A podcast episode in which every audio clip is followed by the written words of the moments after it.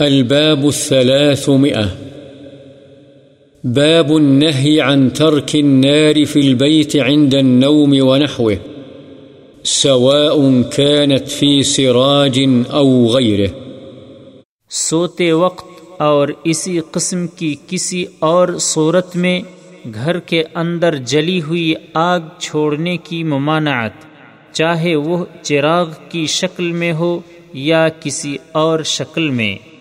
عن ابن عمر رضي الله عنهما عن النبي صلى الله عليه وسلم قال، لا تتركوا النار في بيوتكم حين تنامون۔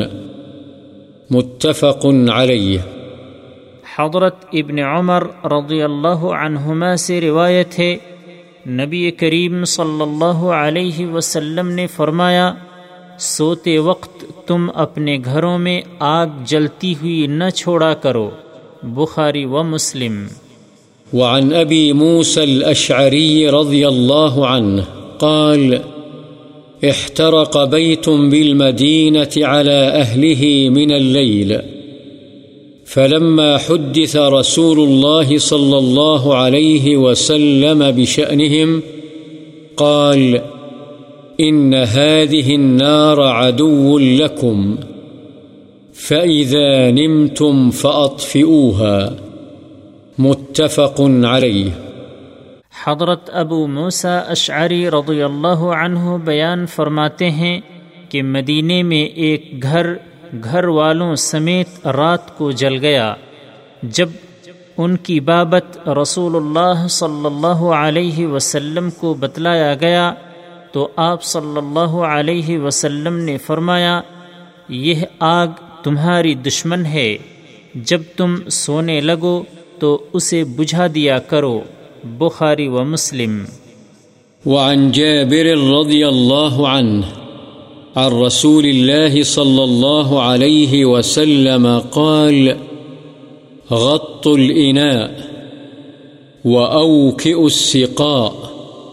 وأغلقوا الباب وأطفئوا السراج، فإن الشيطان لا يحل سقاء ولا يفتح بابا ولا يكشف إناء، فإن لم يجد أحدكم إلا أن يعرض على إنائه عودا ويذكر اسم الله فليفعل. فإن الفويسقة تضرم على أهل البيت بيتهم. رواه مسلم. الفويسقة الفأرة وتضرم تحرق.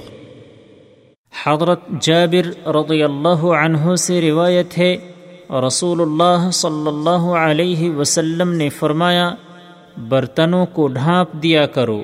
مشکیزے کا منہ باندھ دیا کرو، دروازے بند کر دیا کرو اور چراغ بجھا دیا کرو۔ اس لیے کہ شیطان بندھے ہوئے مشکیزے کو، بند دروازے کو اور ڈھکے ہوئے برتن کو نہیں کھولتا۔ اگر تم میں سے کسی کو کوئی چیز نہ ملے، تو اس کی چوڑائی میں لکڑی ہی رکھ دے اور اللہ کا نام لے۔